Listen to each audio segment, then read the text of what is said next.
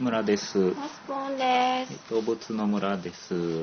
はい。ろしくお願いします。お願いしまはす。いえー動物の村は村とマスボンが動物に関する情報を定期的にお届けしているポッドキャストです。はい。はい50音順に「あ」のつく動物から取り上げてもっさりと体温低めでお届け中です。はい。はい。ということで、うんえー今回は「毛」のけ。つく動物ということです。うん。だから9回目ですね。うん2週目の9回目ということになります。うん。あ、もうすぐあれです。あー、みーちゃん、あ。あ。あー、逃げた。あすいません。確認問題ですか、もうすぐ。えっ、と、そうですね。確認問題を10回に1回やってまして、はい、えっ、ここまでやってから。わあ、わー、来た。う、う逃げた。すいません、なんか駆け回ってるんですよね、 これがまた。と、えっ、と、かきくけこまでやったら10回になるんで、それで確認問題を配信しようかと思っています。うん、うん、うん。はい。という感じですかね。はい。はい。えっ、と、今回は、毛えー毛ですけど、うん。えー毛のつく動物というと何かありますでしょうか動物じゃないんだけ ど。うんうん。ケイトウっていうさ花あるよねああ、花、あ鶏の頭って書くの鳥のか頭うんな、うんうんなんか衝撃的だったねあの名前あ漢字で書くと鳥の頭ってどういうこあすごいねあれトサカのことうんなのから赤いね、となんかさすごいなと思ったうん、うんうん動物じゃなかったなんだケイトウの花の歌は何ですかねあれえ歌サンタラかなサンタラっていう歌手の歌があるねあそうなんだうんえどういう歌ななんかケイトウの花が咲いてるよみたいなの 何それ素敵な曲なのいやおなんかねすごい面白い曲ですあそうなんだあとはなんだ毛虫、毛虫うはいん私あれなんですようんうん毛虫イモムシがダメなんですよ、うんまあ、得意って人はあんまり見たことないあ毛虫といえばですねうんあいい毛虫の思い出はいいどうぞどうぞ、毛虫がうん、小学校ぐらいの時におばあちゃん家に行って農作業とかをやって帰ってきた時違うから、農作業の途中とかにうんなんか首とか腕とかにうんうんついて、はいはい。毛虫がついた。うん、でなんか誰かにワシャーって取ってもらってうん。なんか痛かっわかんないなんか嫌な思い出がもう言わなくてい いですかついて、ついて取ってもらったって取ってもらってなんか黒い跡がほう。刺されたの。刺されたっていうかなんか思い出さなくていいですか別に自分で言っていいんですけど、はいあとなんだろうねうん毛毛ね。毛えー、とちなみに前回はですね源氏ボタルを取り上げてうんいます、源氏ボタルうん、うん平景ボタルと何が違うのかとかですうね,、んやなっんでたね源氏なのかとかそういうことを言ってますので、ううんんあの今日は何ですか今日はですね毛虫じゃない毛虫ではなくておうケツアールという鳥いたを紹介します、ケツアールうん、カタカナで表記すると「ケツ」って書いて小さい「あ」って書いて伸ばしてるですねケツアーケル、ツアケツアールっうん、て感じケツアールですね鳥鳥ですであーこれはあの世界で最も美しい鳥っていうふうに呼ばれていて、ほううん、綺麗なんだよということで、えー、綺麗ってことはあれですか南国系ですかうん、そうですねあの派手な感じそうそうそう、鮮やかな感じうん、で早速その話なんですけどうんまあ、大体その中南米というかなメキシコからパナマとかあの辺にかけて、えー分布しているというあのー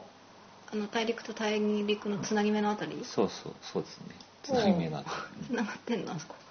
つながってるつなつながってるんですあはいそこは、 うん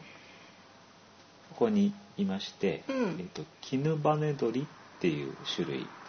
キヌバネドリ科になるんですねおおツヤツヤしてる感じですかねツヤツヤしてますね大体じゃあえっとどうしましょうかねうんとす何が綺麗かっていうと、まあ、色が綺麗うん何色ですかれはですねえっ、と大体全体的にまあ緑っぽいんですけどうんお腹が真っ赤ねうんで、えー頭からこう背中側にかけてすごい綺麗なグリーンなんですけどほグリーンがこうなんていうのかな金属的なこうメタリック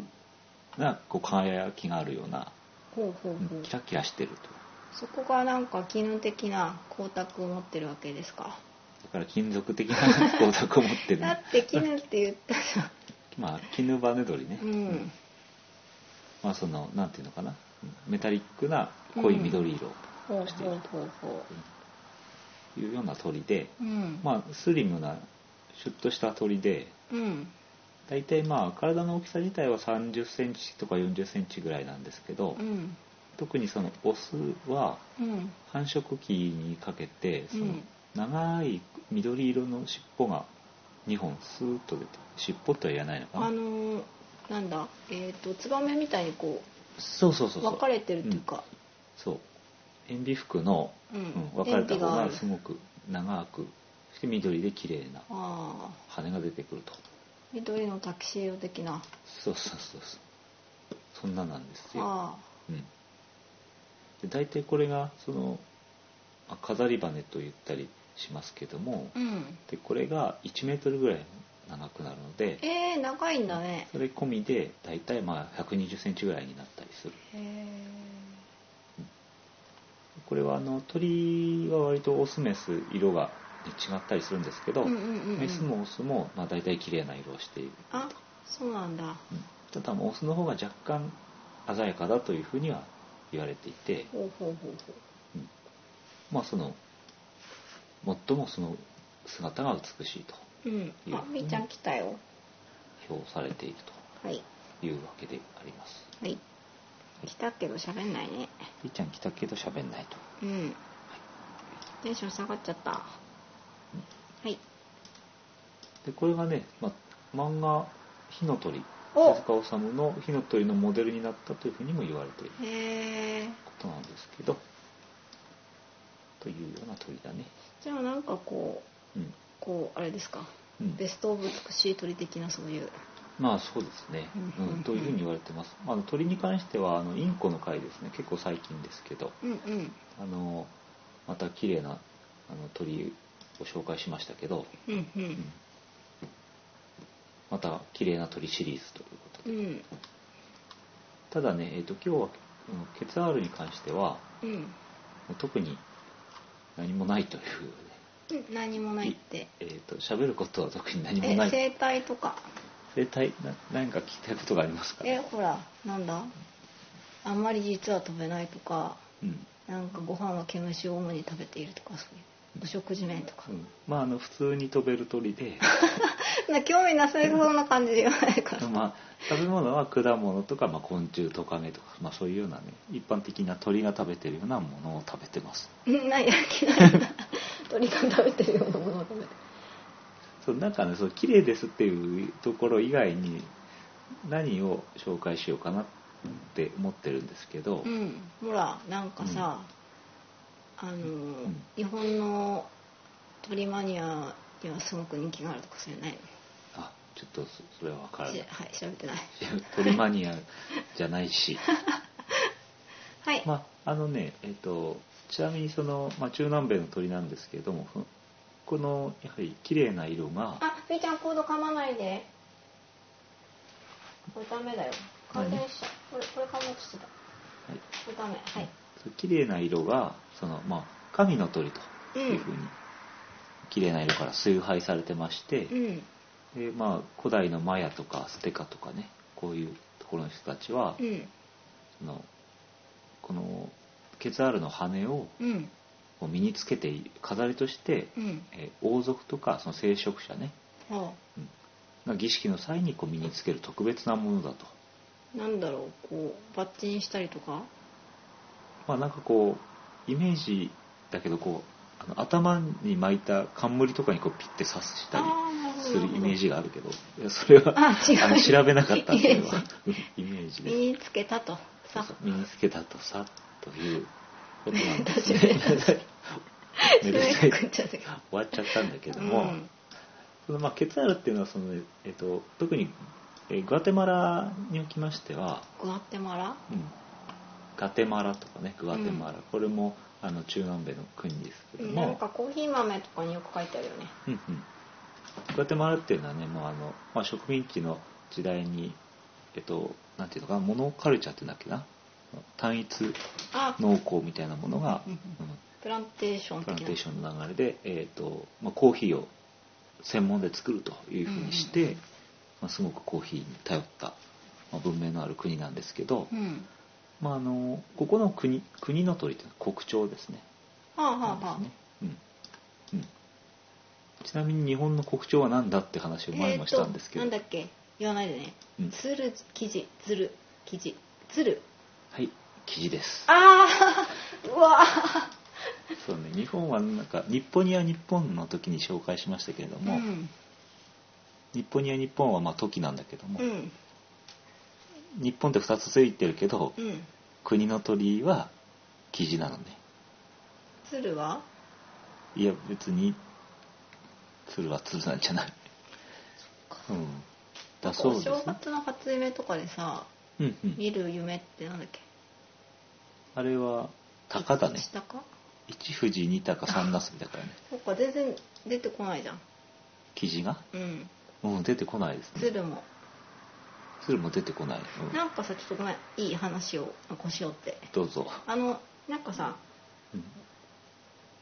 結婚式の時にお祝いを入れるお袋、うんうんはいご祝儀の袋なんかにさうん「鶴」とか書いてありますよねああ書いてあるでも鶴はすごくめでたい鳥っていうね何回生きするんだっけわからない鶴なんはだ千年亀は万年あとあかそうかそうか本当に千年生きんの生きないでしょういやん、亀が長生きするのはわかるのね、うん、ああのすごいケツアールの話じゃなくなっちゃっうた、ん、亀はまあ何年は生きないですけど200年生きてる亀とかも実際いるので、うんまあ、長生きはするんですけど、うん鶴はね多分長生きはしないよ千ね年はさすがに難しいかまあそのまあ多分亀も100年 な何十年ぐらいじゃないか30年ぐらいかな、うーんんじゃあ長生きでもこうまあ、他の動物より長寿なのは確かだうーんということらしいでなんすかけど色合いがジャパニーズだよね白とか赤とか国旗っぽいっていうかそうだね、うんあ、今日鶴じゃない違うはい、はいは、い、いいでしょうか、うん今日は鶴ではなくてですねケツァールなんですけど、ケツアールまあ、そのガテマラでは国の鳥とされてまして、うんそのガテマラの通貨の単位はうんケツァールとえじゃあ円のところってことそうそう円のところがケツァールケツアールとかいうそうねはあそのぐらいその、えーまあ、なんでしょう国の鳥として好かれてん使だわれている、うんということですうんはいうん え何黙ってんの いい以上はいじゃなくてさ 以上です、あそうなのうんなんですけど うんちょっとじゃああのババッとお話をしていきますとうんケツァールって言ってふあの思いつく何かを思い出す方もいるかと思うんですけど、うんえっ、とですねケツアルコアトルというねのがいますん何それ誰これはねえっ、とですねまああの何かというと、まえーその古代アステカの神様のことなんですけどうんなんなんだなんかな例えばテレビゲームとかうんなんかそういうもののにこう敵キャラクターとかそういう感じで出てくる,、ゲームに出てくるモンスターの一種としてはものがありますねこれケツアルケツアルのえコアトルっていうのは、えーヘビの意味なんですけどあうんけあの鳥とヘビね、うんうん、で大体ヘビの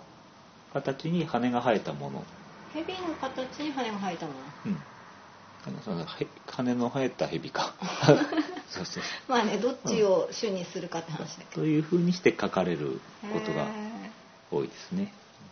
ケツアルコアトルケツアルカトルとかね強いのでこれはわかんないこれ何強いのか分かんない けど、あちょっと言ったからねうんうんまあいいけどうんこれあのその、ね、古代アステカでは、うんこのケツアールっていう鳥はケツアールコアトルという神様の使いであるというふうに考えられててうんだからその神の使いであるものを、えー王様とか偉い人だけが身につけることあができたなるほどこう権威の象徴としてうんうんどうだうんかっこいい羽だろうと神様の鳥のあれだぞとうんうん羽だぞあれあれだと、うん、そうねとそういうふうにしたわけだしたわけなんですね、うんケツアルカートルこれはえっとナワトル語っていうのかなでケツアルカートルって言いますけどマヤ文明ではククルカンっていう名前で言われてるあらちょっと可愛い感じにこれもねククルカンっていうのもまたあのゲームとかすると出てくる時があるんですけど、うんでちなみにククルカンっていうのはあのククルカンのピラミッドっていうのは有名でうんあのメキシコのねチチェンチチェンイッツァのピラミッドっていうのがあるじゃないメキシコのピラミッドっていうのうん今形浮かばないけどあるんがだあのメキシコのピラミッドっていうのは三角にとんがってるんじゃなくて、うんえー、と階段式になってるやつなんですけどなんかもっとこう石っぽい感じの石っぽいやつのうん灰色っぽい、ほうほうほうほうほうえーあちょっと引いてますえっと今ビーちゃんは遠くでカリカリをカリカリっ と食べてるんですけど伝わるでしょうかこの美味しさ美味しさは伝わらないし美味しさは伝わらないと思うなんか CM とかにあこれいいねこれはその、えー、とチェチェンイッツァのピラミッドっていうのは世界遺産になってましてはあれこれはピラミッドだけじゃないのかなこの辺りの、まあ、もろもろの遺跡遺跡が、えー世界遺産になってるのかなあはあなんかさこういう感じの雰囲気のはいピラミッドの絵を火の鳥のまんまとかで見たことがあそうかあなるようなイメーうんジ違うかもだけどちょっと思い出せませんうが、んうんかっこいいねこれ上がれるかな上がれるんだけどうんものすごい急、うん、え無理いや無理じゃないけど、うんうん、これがその神様を祀ってんのそうそうそうそうそうそうあなんですね、うんまあ、これはククルカンマヤ文明なのでククルカンっていう神様を祀ってるんですけど、うんうんうんつまりつまるところえっ、となんだケツアルカートルと同じものなんですね蛇ククル鳥カンっていうのはヘビヘビ鳥、うんうん、はいそのじゃあもういないんですけどケツアルカートルの話を少ししますと、うんあのこれは農耕の神様っていうふうに言われててうんね農業の神様鳥なのにうんなんでなんでだろうねそれとか文明を人間に授けた文化の神様だとかまた太陽の神様火の神様だとかいうふうに言われていうるーんいうことなんですけうど、んうんあのそれとともに特徴がありましてうんうんこのマヤ文明とかアステカとかにはあの瞳悟空のね生贄の文化がすごくあったと神様に生贄を神様にうんそうそうそうはだけどこのケツアルカトルっていう神様はそれを、えーやめさせたいというふうにね考えている平和の神様ああだと。あまあそれはやめた方がいいですよねということなんですけど、うんその生贄を好む他の神様の恨みを買いまして地を、うんこの地を追われたとえされてえいるんですね。うんうんうんでそれがに、えー、と追われて、えー金星に姿を変えて天に逃げたと綺麗に姿を変えてそうそうで金星の神様だと言われてるとか、ああうん、あるんですけどうんこれがまたなんか面白くてというか、うんまあその文化だとかその、えー植民地というかその占領の歴史みたいなのとちょっとえー絡んでいまして。うん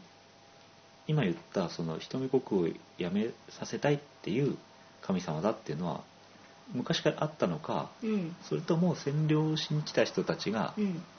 まあコンコンキスタドールっていうのかな占領しに来る人たち、うんうん征服者その人たちが、まあ、そういう野蛮な文化だとその生贄をうんそれをやめさせるためにケツアルカトルっていうのはそれをやめさせたいと言っているというふうなことを言いふらして、うんうんじゃあ神様がやめたいって言ってるんだったらやめましょうかっていうあそういう、なるほどなるほど、そういうふうに情報をうんうん、情報を操作したしとたのかもしれないと、とかですね、ううんん、また、なんか面ね、白いケねツアルカトルを私はケツアルカトルですと名乗っていた古い王様がうん、その瞳国をやめさせようと言い出した、あ王様がそう思ったと、うん、というようなそういうものがこう絡んで、えーまあ、今、まあ、ケツアルカトルっていうのはその人目国を嫌う神様だというイメージが作られているああなるほどねということなんですね。うんうんうん、それでもう一つその占領に関する征服に関することなんですけど、うんそのケツアルカトルっていうのは羽のある蛇の姿をしていると言われてるんですけど、うん顔は白い顔をしている白い男性だとえ買う人なのいうような、えー説もありうん、あったんですはあ、うん人なのじゃあその顔だけが知ったのかわかんないけ どちょっとよく調べられなかったんだけビど、ジュアルま的にちょっとだんだんあ、そ辛くのなってきた現地の人たちにはまあ白い神様というイメージされてたと、うん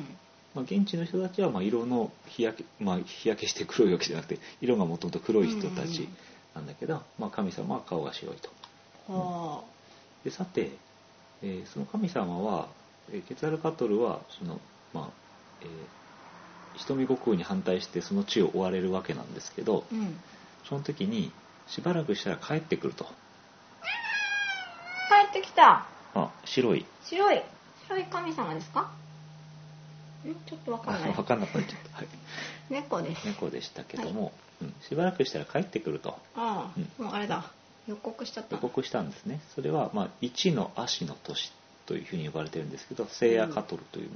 らしいんですが、うんこの時にえー復活してまたあの新しい国を作りますよというふうにして立ち去ったと考えられています、うんうんさてだって16世紀初頭にさっき言いましたけどコンキスタドールがね、うんまあ、あのスペインからね侵略者が来るというか船で来るわけですようんどんどんその中の、まあ、コルテスという人物はその中米に降り立った時にうん1519年だったんですけどうんそれは偶然にも一の足の年だったのねうんやばい神様帰ってきちゃったと思っちゃった、はそうそして神様は白い顔だとあ白い顔の男だと言われていたのでうんアステカの人たちはうんその白人たちを見てこれがケツアルカトルが帰ってきたんだというふうに思って、うんまあ、その時のアステカの王様のモクテマスモクテモクテスマかモクテスマ2世はそのコルテスに対して国をお返ししますと言ってえいきなり国譲渡されちゃったは丁寧に、えー迎え入れて、あまあ、あの観光とかをさせたりして、あこっちどうぞとうん出てってくださいよと、うん見せちゃったと、はあうんそのそうしたところ、うんまあ、そのコルテスはこのアステカの国が思いのほかすごい国だということはあちょろちょろく征服できないなっていうことに気づいて、うんうんまあ、まあ準備を進めたとあへえすごい手の内見せちゃったんだ見せちゃったというねそういう歴史がありまして、まあうん侵略者だって言ってわーってすぐ戦えばよかったんだけれども対応が遅れたために、うんうんうんまあえーなんだ征服されましたあというよおもうてななしちゃったんだね、という、まあ、歴史があるそうです。そっかそっかなるほどまあでもさ白い顔は一致してたけどさうん、うん蛇の体とか羽とかなかったのにね そうね確かにそうなんですけど、うんまあああ、でもすごい偶然なのかなというふうに思いました、うはいんいきなり神扱いされちゃうねびっくりしますよねそうそうそうそんなですうん以上ケツアルカトルでしたけどもはいで今今ケツアルカトルっていうのは、まあ、神様だと言ったんですけどうんん実はですね実在していたっていうね何神様じゃないの実在のケツアルカトルについてご紹介しますうんね話すごく飛ばない何の話それえっとですねケツアルカトルススっていう生き物がですねうん昔いたっていう、昔うんまあ、恐竜のおお話なんですけど恐竜いいね恐竜っては言わないのかな翼竜の話なんですけえれっ、ー、どもと、飛ぶ系飛ぶ、うん、飛ぶんですねやっぱり、はうん鳥なんですねえっとまあ、えーなんていうのかな何期中生代白亜紀後期からあうん末期ぐらいにうんいたとえー、大きいのは8400万年前から6550万年前だって、うんも相当昔にう、うん、だからもういないんですけど 残念北アメリカ大陸に生息していたというああなるほどじゃあ場所的にもこちょっと違うちょっと違うけどうちょまっと違うけど、まあ、アフリカとかではないあではないのね、うん、でやっぱりでかいんですようん何メートル、羽を伸ばして12メートルえっ、ー、とはあの羽の先っぽから先っぽまではいだから自動車3台分とか4台分とかそのぐらいのあー幅のあるでかい鳥プールのあの横ぐらいかなあプールの横 ねプールの横そんなあるかね、 2 5メートルの横うん、プール半分ぐらいいいんじゃない 12メートルもあるんだよっていう話で、すごいねまあ、プテラノドンってよく聞きますけど、うんうんあれ9メートルなんですねあわのお伸ばしたらそれよりもでかいんだよっていうへえでこの翼竜もこのぐらいの大きさになると地面にポタッと降りた時は、うんまあ、なんか四つ足で張ってるというふうに考えられてて、あはいはいはいはうんいでまあ、手も使ってるっていうのかな、うん、そうするとその姿はまあキリンに匹敵するぐらいのでかさなんだとキリンがなんかバッて羽を広げて飛んでるっていう えーじゃああれみたいじゃん西洋のドラゴンみたいな イメージかなうんうんあ違う西洋のじゃないあごめんわかんないうん別にでもこの、えー、と今言っているケツアルコアトルスっていうのは、うんあの下がヘビじゃないから別にしあのあそっかそっか体は別に長くない長くない竜じゃないあの普通のプテラノドンのでかくしたイメージ間違ってた間違しってあああいうなんかヘビっぽい尻尾はなくてたうーん残念ちょっと顔が顔がなんかでかい感じなんですけど、うん、うんもうイメージそういうイメージがありましたけど、へえ、まあ何でしょうかねそのとにかくでかい生き物がいたんですうん、いたんですよいたんですよねいたことであろう よ英単えーといたことであるよ、 これちなみにじゃあそんなでかかったら飛べないだろうって話なんですけうど、ん、重いでしょうこれにもあの、えっと、化石がね出てるからこういうこと言ってるんですけどは骨は空洞なんだねやっぱりああじゃあ軽く軽い木材でできてる、うん、木材で 木材で軽い材質で軽い材質で、まあ、体重が7 0キロぐらいだろうあそんなにそれ大だけきいのにあれだけでかくてへえちなみにキリンの体重は1トンクラスなのうでわあもうあ重のっ キリン重いっていうのもそうなんだけどうんとにかく軽い生き物でうんだいたい5 0キロから6 0キロぐらいのスピードで空を飛んでいるへえ結構飛ぶねということだそうです、あうんまあうんこれは世界最大級の飛翔動物とーうんうんうん史上最大級っていうのかなあ昔も含めてってことうんでまあ以前は史上最大と呼ばれてたんだけど、うんこのぐらいのサイズのうん空飛ぶ生き物が実はいろんなとこでいたっぽいっていうのが最近どんどん分かってきて、あ他の国とか、うん、巨大な骨が発見されたりしてるわけですねアジアとかねおおということで、まあ、それを想像するとねすごい世界なんですけど、うん、なんか物のスケールが変わるね変わるね、まあうんだから結局これはねえっとこの最初に言ったこの神様のケツァルカトルからうんえ名前を取ってるということだよね。ああその命名した時そうだにね骨について、うんうん、骨っていうか化石についてうんそうそうなるほどじゃあその鳥の神様的な大きさだそうそうだ。びっくりだみたいな、うそん。ういそううね。まあそれ 鳥の神様の大きさわかんないけどその敬意を超えてみたいなそうね。うん。というふうに思います。けど縄文杉みたいなもん大きい杉の木が屋久島で見つかって、うんうんきっと縄文時代から長生きしていたに違いないうんザッツ縄文杉みたいに言ったけど、うん。うん。その時代から生きてたわけじゃないじゃんあちょっとわからないです。それ縄縄文杉って縄文時代からあるんじゃないの。えわかんない けどわかんない。この会話不毛だな切っといて後でこのまま流しますけあど。うそうか。樹齢とかさイメージなのか。うんうん。縄文時代ってよくわかんないしな。 そもそも。あ。樹齢が4000年以上と考えられていたという説。うんだから縄文時代から生きているああなるほどじゃあ適当につけたわけじゃない失礼しましたうん、うんだそうです、ううんん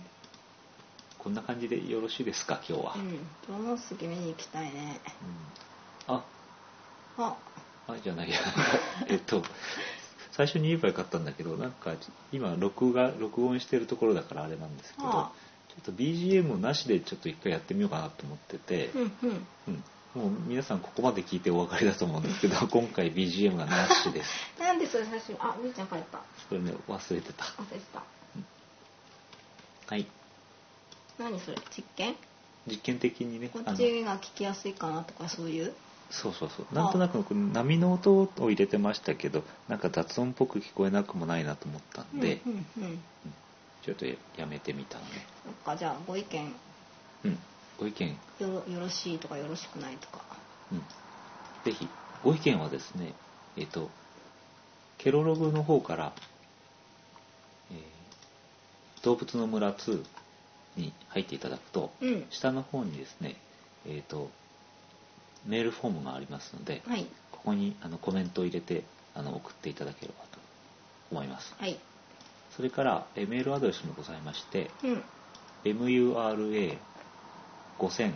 at gmail.com 村5000 at gmail.com うん5000って何なんかねあの村 at ってやったらもうすでに使われてまあすとか言弾ってかれちゃったなんか数字入れとこうと思って適当に5000って入れたのうーん mura5000 at gmail.com ここちらで、えー募集してます、はいあの別に BGM のことじゃなくてなんかあの読んでほしいコメントとかぜひえ読んでほしいコメントえ何かご意見ご感想ああれか番組中におはがき読んだりみたいなそういう雰囲気そういうのをし,、ね、したいですけどね、まうん あ来ないねと何かえ今送ると採用される可能性がすごい高いっていそうんななんかねささっとあの箱の中から一通選ぶとかそういうあれじゃないああそういうのではないですという感じで、えー、とご意見も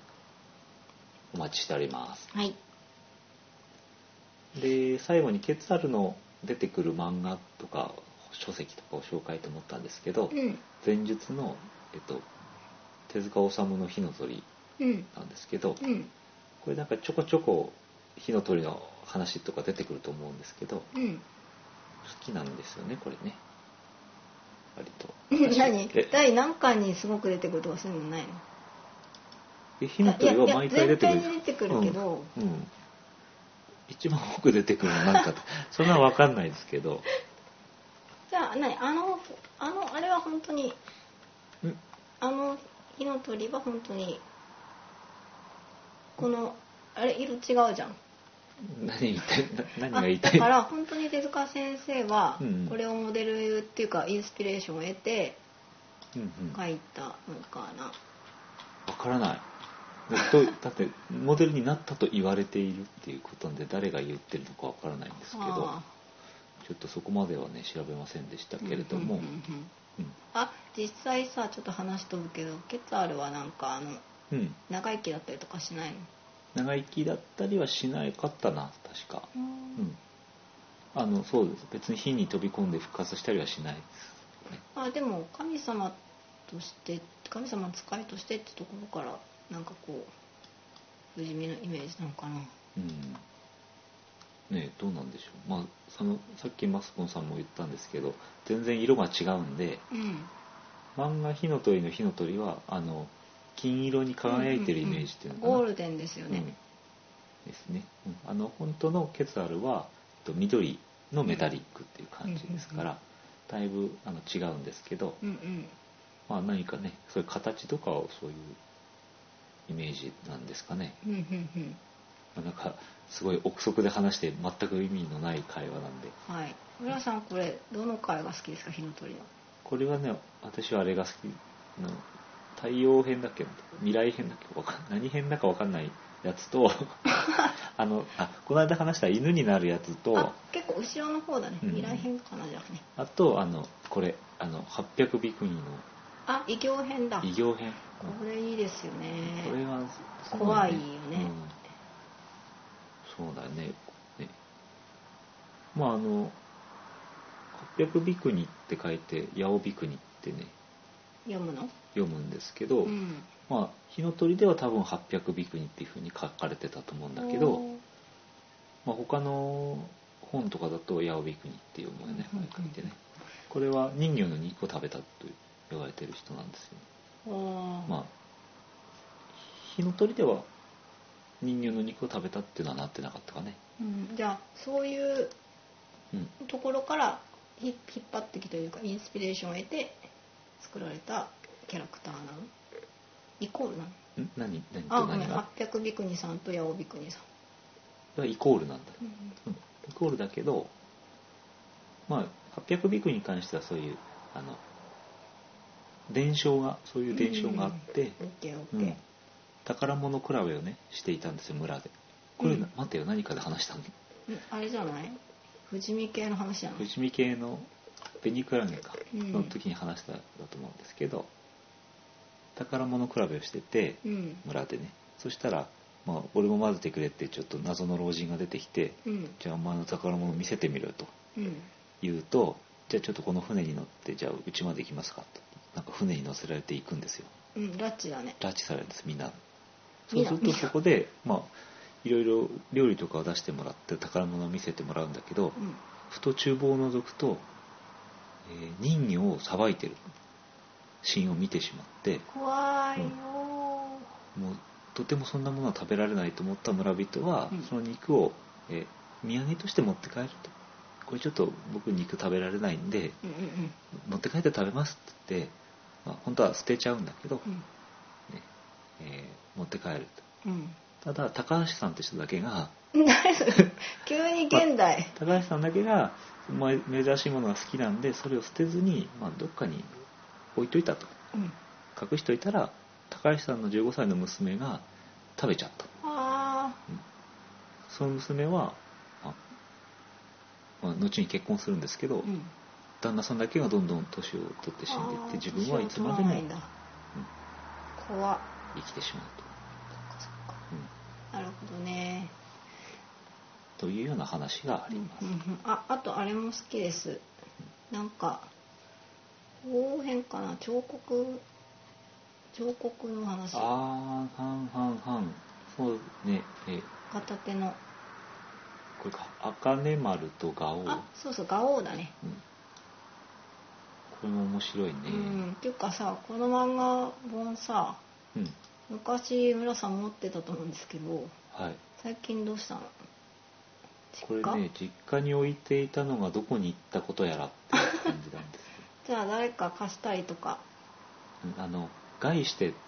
実家に置いていった漫画本はいつの間にかなくなっているっていうね、うんことそがあういるうんで、ね、不思議な現象がねそうそ起こるねうそう例えばこのねあの今聞いている高校生の方なんかでねうんまあこの4月に大学に入ったとか就職したとかで実家を離れる人がいたらですね、うん 漫画本とか必要なやつは持って自分家に持ってきた方が いい何警告してんの気をつけろって持って話、こないとね、うん捨てられるんじゃないかなっていうね、ああそっか一番捨てられてショックだったのがうん「あの映るんです」のうん単行本のうん帯ね、あうん大事にしてたうん帯が結構ねあの帯の裏にちょっと書いてあったり、うんまあ、そういうトリックがあるんですそこよも含めて作品だったそうなんですそれをねあじなんゃかあまあそれを読むのに外していたその帯を捨てられたことがあってあうん、なんかショックだったなということをー、うん捨てられるようなとこ置いといたから悪いんじゃないのそれはね俺が読んだんじゃないんだよね、まあ、兄 弟兄弟が読んでいったのをその帯をばあちゃんが捨てたっていうなんかそういうもうなんかどうしようもないんですよそれもああなるほど救出できない感じだったんでそっかそっか弟が悪いって話になるまあそうなんですけどまあそういう大事なものはなんか別個保管しといたらよかったんだろうなとうんうんうん思いますけれども、こう新生活に夢中になっているけれど、うんこう夏休みなんかにふとうん帰るとうん「俺の漫画ないぞ母ちゃん」とうんうん「捨てたわよ」とうんうんもしくはブックオフで借りに帰られそうそう監禁されてる美味可し能くいただ性きましたみたいになっちゃうそっかありえますはいあなんか高校で思い出したんですけどはい火の鳥とうんブラックジャックは高校1年の時にうん私のクラスで流行りましたおうほなんか持ってる子がいて2人ぐらいううんなんかなんていうの次貸して次貸してみたいなほうほう昨日面白くて2回読んじゃって宿題できなかったよみたいなそういう悲しい羽目にああそうかそうあと面白いからお母ちゃんこれ読んでもらう面白いからみたいななんかそういううん合わせてねちょっとしたブームがねブッダもねうん面白かったな、ブッダもあるんですか村さんあるあるえ実家にいやいや待ってなんかああったっていうそのれがち正ょっと確か貸してくださいよブッダそれをもうだからおばあちゃんに捨てられたかもしれないからわからないちんょでっすけどと大事なものはちゃんとさあれしてようんそうねそれちょっと探してみますけうど、ん今度実家に行ったら探してみてください別にねおばあちゃんを責めてるわけじゃないんだけどね、はいおばあちゃんは昨日昨日じゃないか最近実家に帰った時にあのはいカントリーマムみたいなやつをくれたんです けど何お食べとお食べたいいおばあちゃんじゃないですそうかそうそう、うんありがとうということですうんうん食べたの1個食べたんですけどうん美味しかった美味しかったんですけどなんかねカントリーマームそのものではないんだけどもうなんか疑いようもないぐらいカントリーマームのうんあのパクリものみたいなやつ、ああ簡単や この話どうするのいや このまま適当に喋りながらフェードアウトしていくっていうのも手かなと思いますカントリーマームってさちょっとあんこ入ってるんじゃなかった隠し味的にあーなるほどうん日本人のさうん心のふるさととかあーにだら訴えかけてくるさうまいそうした仕掛けがさうん、うんうんあったりするんじゃないかななんかで聞いたとか別のお菓子と勘違いしてるかもだけうど、んうんエキソンパイじゃない、あエキソンパイうん、あれあんこじゃんあんあうんああんあれは別にストレートにあんこですか、洋風あんこじゃないですうか、んうんあもうあれですかはあとは、まあ、そんな感じでははいいはい、以上です、いみっちゃん最後に何か言うことある寝てるからあ起こさなごめいん膝ですか膝ははいそんな感じでしたはいいさよならおやすみなさい